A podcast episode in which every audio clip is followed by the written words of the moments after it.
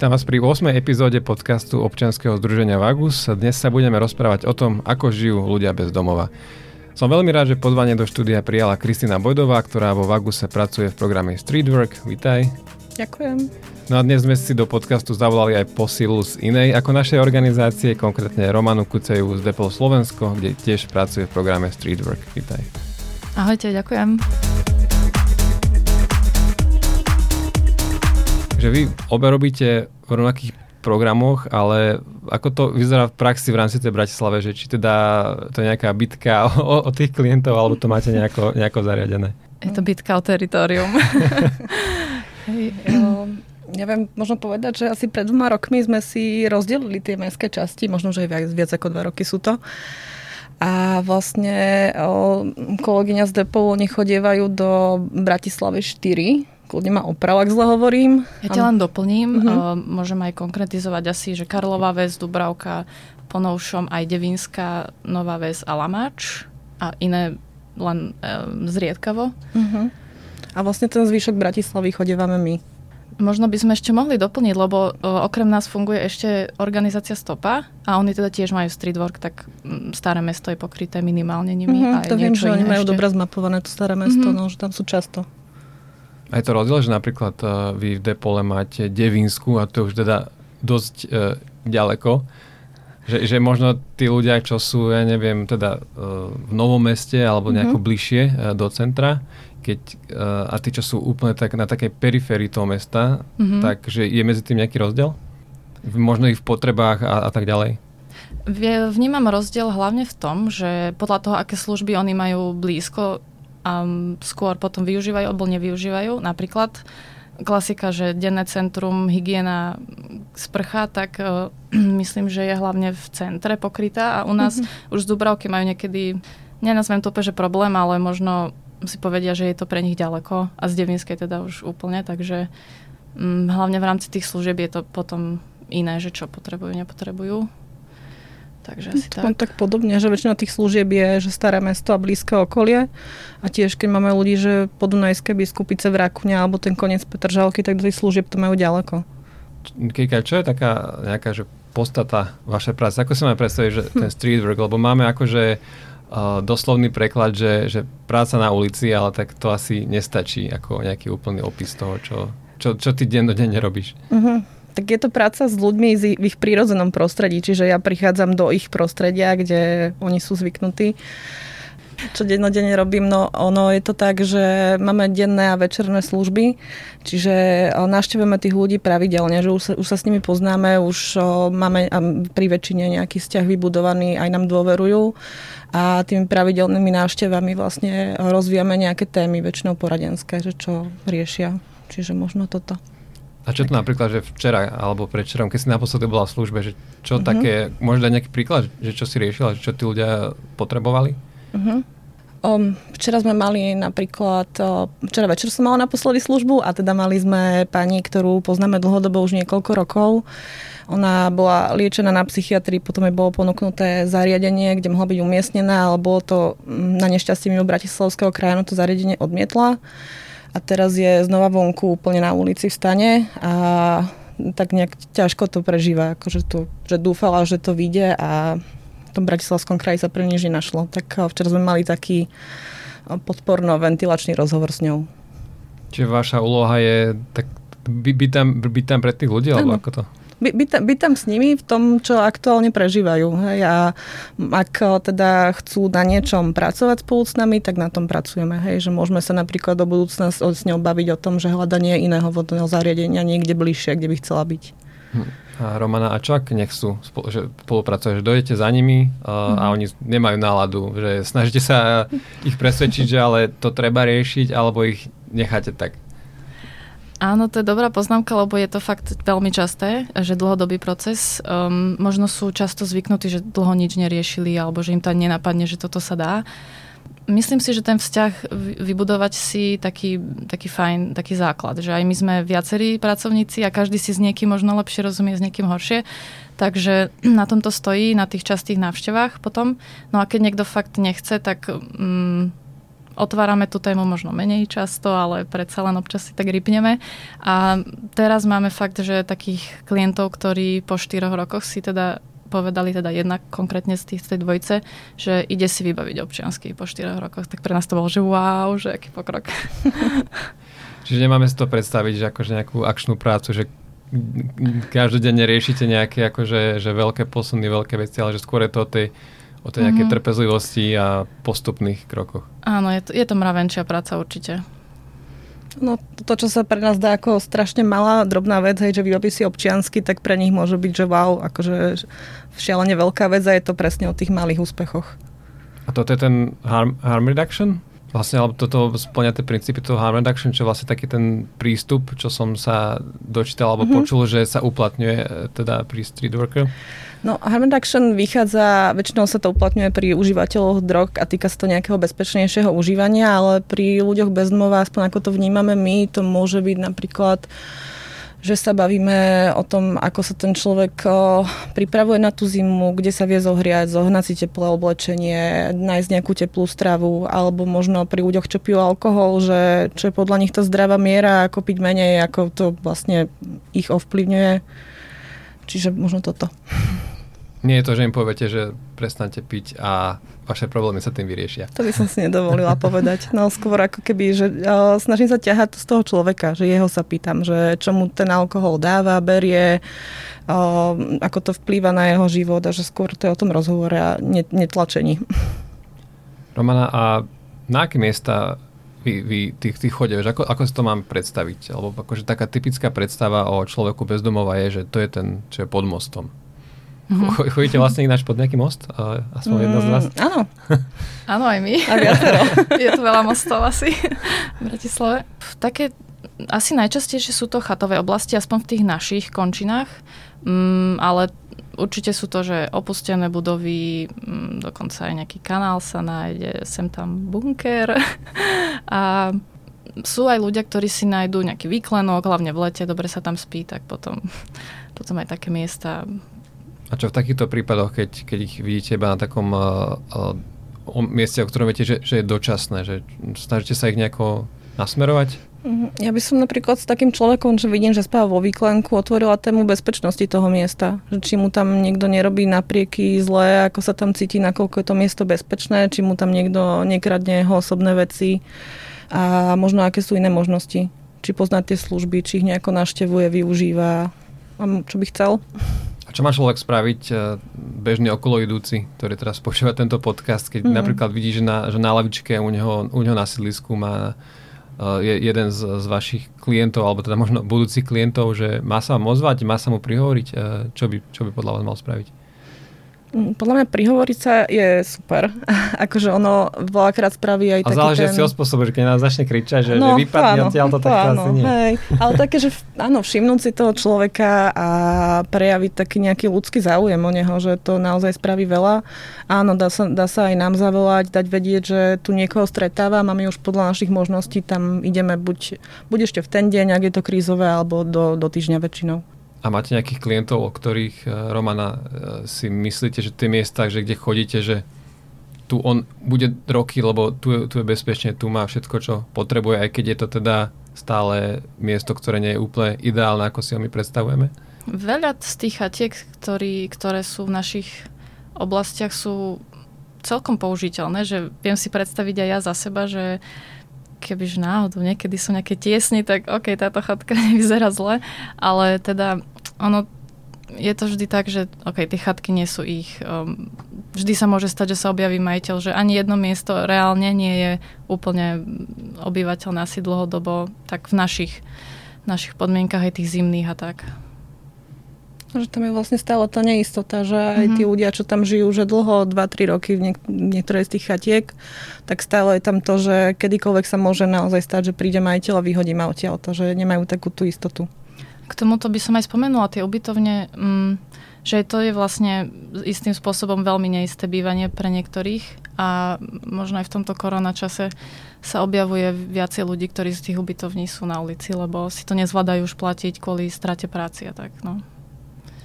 sú možno práve tie ubytovné miesto, kde sa dá zachytiť človek, ktorý potenciálne sa stane človekom bez domova, alebo už aj tam vnímate, že v mnohých prípadoch, že to už sú ľudia bez domova?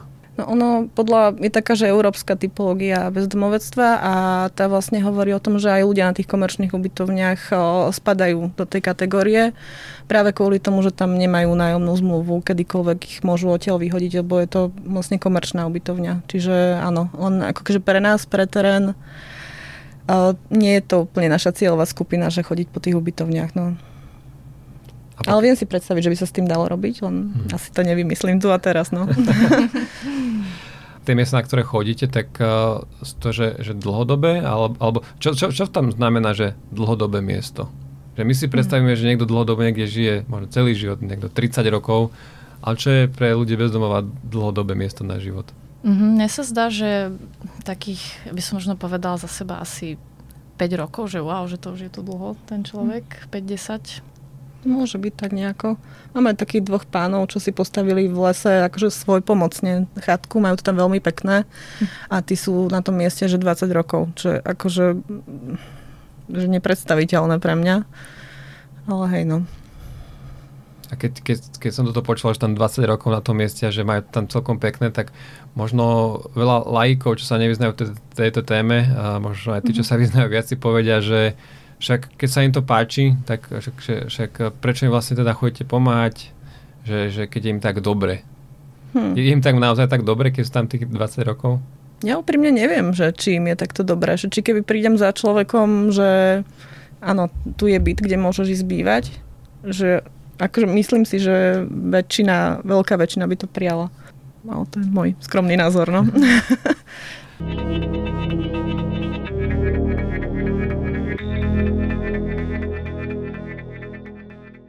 Vy keď chodíte teda do terénu, vy ste teda ten program Street Work, ale aká je možno nadväznosť na ďalšie programy, možno nielen vašich organizácií, ale aj tých ďalších, ktoré pôsobia tu v okolí?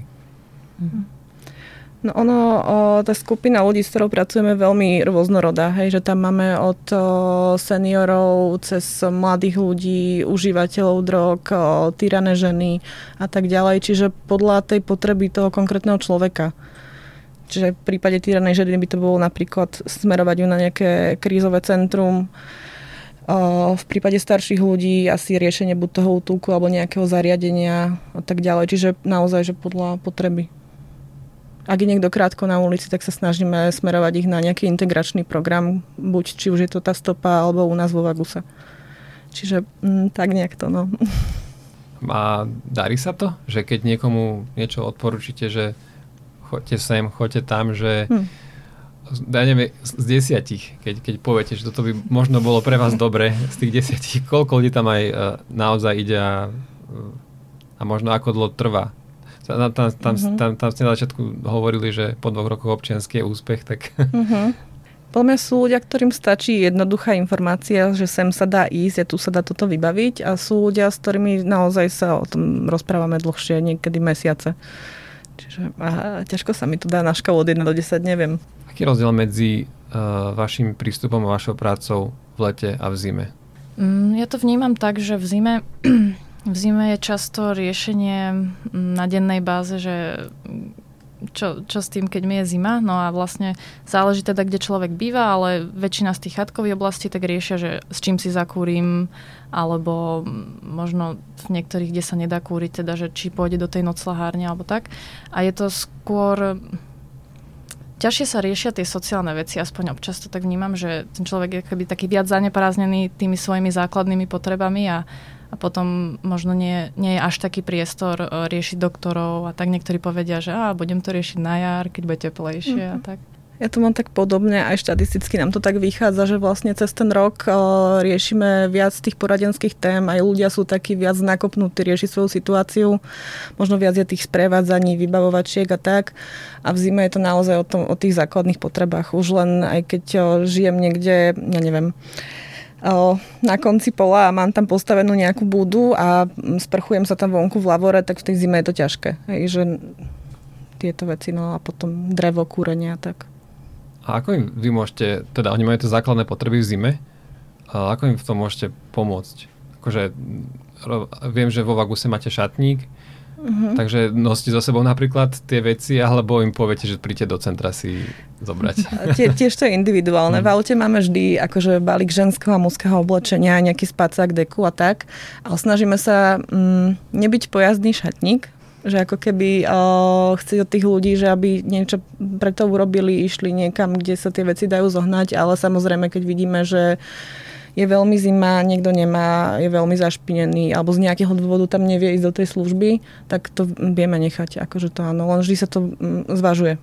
Vy to idete za človekom, ktorý teda má problém s tým drevom, vidíte, že to je veľký problém, že možno zamrzne, tak čo s tým? A typujem, že poviete, že to je individuálne. Hej, nám sa veľmi zriedkavo ale stane, že sme mali nejaké trebárs palety, ktoré sa dajú teda rozbiť, ale to je naozaj, že to rýchlo vykúriš a tak. Takže veľmi im s týmto až tak nevieme pomôcť. Možno cez ten koronačas, keď boli zavreté obchody, niektorí si chodia aj kúpiť tie brikety a tak občas sme pomohli s tým nákupom, lebo treba to objednať cez internet, to nemajú často možnosť, takže takéto veľmi občas to bolo. Ja viem, že ja som sa ešte nerobila v tej Vaguse, ale nejaké 3 roky dozadu, že kolegyne skúšali rozvážať presne toto paletové drevo v zime ľuďom a bolo to aj personálne takmer nemožné, plus ešte robiť tú bežnú službu. Aj to drevo, viem, že klienti sa na to sťažovali, že rýchlo to horí alebo nie, a nevedeli sme tam byť možno až tak často a doniesť toľko toho, koľko potrebovali, čiže sme od toho upustili. Že skôr je to možno o tej prevencii, že ja som taký ten, čo príde už v septembri a pýtam sa, že no a čo túto zimu, aký máte plán? A že skôr takže snažím sa tú tému, že aha, prichádza zima, poďme spolu niečo naplánovať, poďme sa rozprávať o možnostiach, prinášať, že skôr. Mám takú možno širšiu otázku, že čo ľudí, s ktorými sa stretávate, tak najviac trápi? Mne tak sleku vždy napadne, že čo bude dnes a zajtra, lebo aspoň ja mám taký pocit, že ľudia tak bezdomova žijú skôr tak zo dňa na deň a čo si zoženiem jesť, čo si zoženiem alebo kde budem spať, niektorí. No a tak oproti nám, že my tak skôr riešime, že mám čas cez víkend toto riešiť a tak. No a kľudne teda doplniť, čo ti ešte napadne. Podľa mňa ich trápia rovnaké veci ako bežných ľudí. A zase sa vrátim tým základným potrebám, že je to áno, zo dňa na deň a ak nemám zabezpečené, kde sa vyspím a kde budem v teple a kde sa najem, tak potom ťažko sa aj niektoré iné veci. A možno inak rozmýšľa človek, ktorý je v chatke, má nejaký jednoduchý telefón a vie si zakúriť a rieši úplne iné veci ako ten, čo spáva niekde vonku na lavičke. Čiže máme počas nahrávania prelom septembra a októbra, čiže pomaly príde tá zima. Ako teda človek, ktorý to počúva, vie nejako pomôcť teraz? Aby tí ľudia bezdomová, na ktorých vy máte dosah, aby to ľahšie prežili? Minimálne, aspoň k nám teda tiež vedia ľudia nosiť oblečenie, tak nosia hlavne také zimnejšie, tak si robíme zásoby trošku, zimné bundy a taká klasika. Spacáky, deky sú fajn. Možno teraz ešte úplne nie je to obdobie, že vidím človeka, tak sa opýtam, že na zimu myslíte? Ako asi bežný človek sa to tak možno neopýta, ale my už tú prevenciu asi celkom začíname. Tiež tak, no u nás ako keby, že na konci októbra väčšinou spúšťame, že zimný režim to voláme. A vtedy vlastne máme také 3 teplotné kategórie, hej, že máme, že jednotka, dvojka, trojka. Jednotka je človek v chatke, ktorý si kúri. Dvojka je niekto, kto má tie 4 steny, ale nevie si tam zakúriť a trojka sú tí ľudia úplne vonku bez kúrenia. A vlastne v októbri sa to otáča na to, že snažíme sa častejšie navštevovať tých trojkových, teda tých najviac ohrozených. Čiže možno ešte v tom je tá príprava. No povzbudiť ľudí, ktorí spia v stanoch, že či náhodou teda nemajú záujem predsa len niečo riešiť, kým ešte nie je taká úplná zima a nemrznú tam. No. So zimou sa možno spája vždy aj nejako mediálne, že na vyšovanie kapacít noclahární a práve DePaul má teda pri letisku noclaháreň. To je v rámci tvojej práce, v rámci streetworku.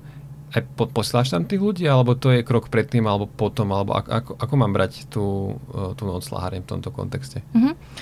Keď sa stretneme s ľuďmi, ktorí sú teda spiaci na ulici cez noc, tak minimálne im dáme túto informáciu. Oni väčšinou už poznajú inak túto info, že tá nocľaháreň je. Z našich tých končín, je to celkom ďaleko, teda na opačnej strane, tak väčšinou povedia, že buď im je to ďaleko, alebo tam nechcú chodiť, lebo sa tam necítia dobre. Ale na zimu predsa len viacerí si myslím, že tam chodievajú. Ja tu mám podobne, že ľudia, ktorých stretneme že cez rok a možno niektorí aj nadávajú na to, že nocľahárne je veľa ľudí, absencia súkromia, ukradnú mi tam topánky spod hlavy a podobne, tak aj tí predsa len v tej zime tam idú. A mňa napríklad osobne veľmi mrzí, že keď si predstavím Prahu, kde majú niekoľko menších nocľahární po celom meste a majú to naozaj tí ľudia dostupné z rôznych mestských častí, tak u nás máme jednu. Akože vďaka vôbec za tú jednu, ale je to také, no.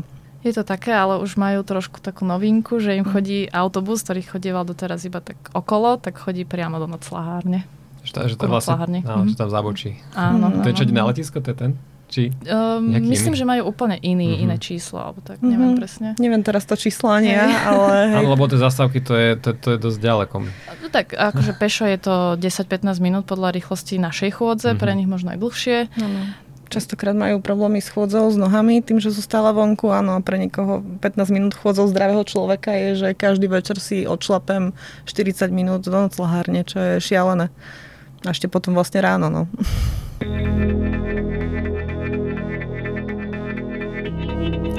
Dobre, tak sme to zakončili aspoň nejakou pozitívnou informáciou o tom, že aspoň tá nová linka existuje.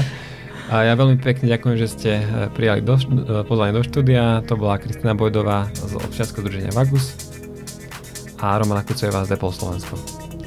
Ďakujeme za pozvanie. Ďakujeme. Ja som Michal Červený a do počutia na budúce.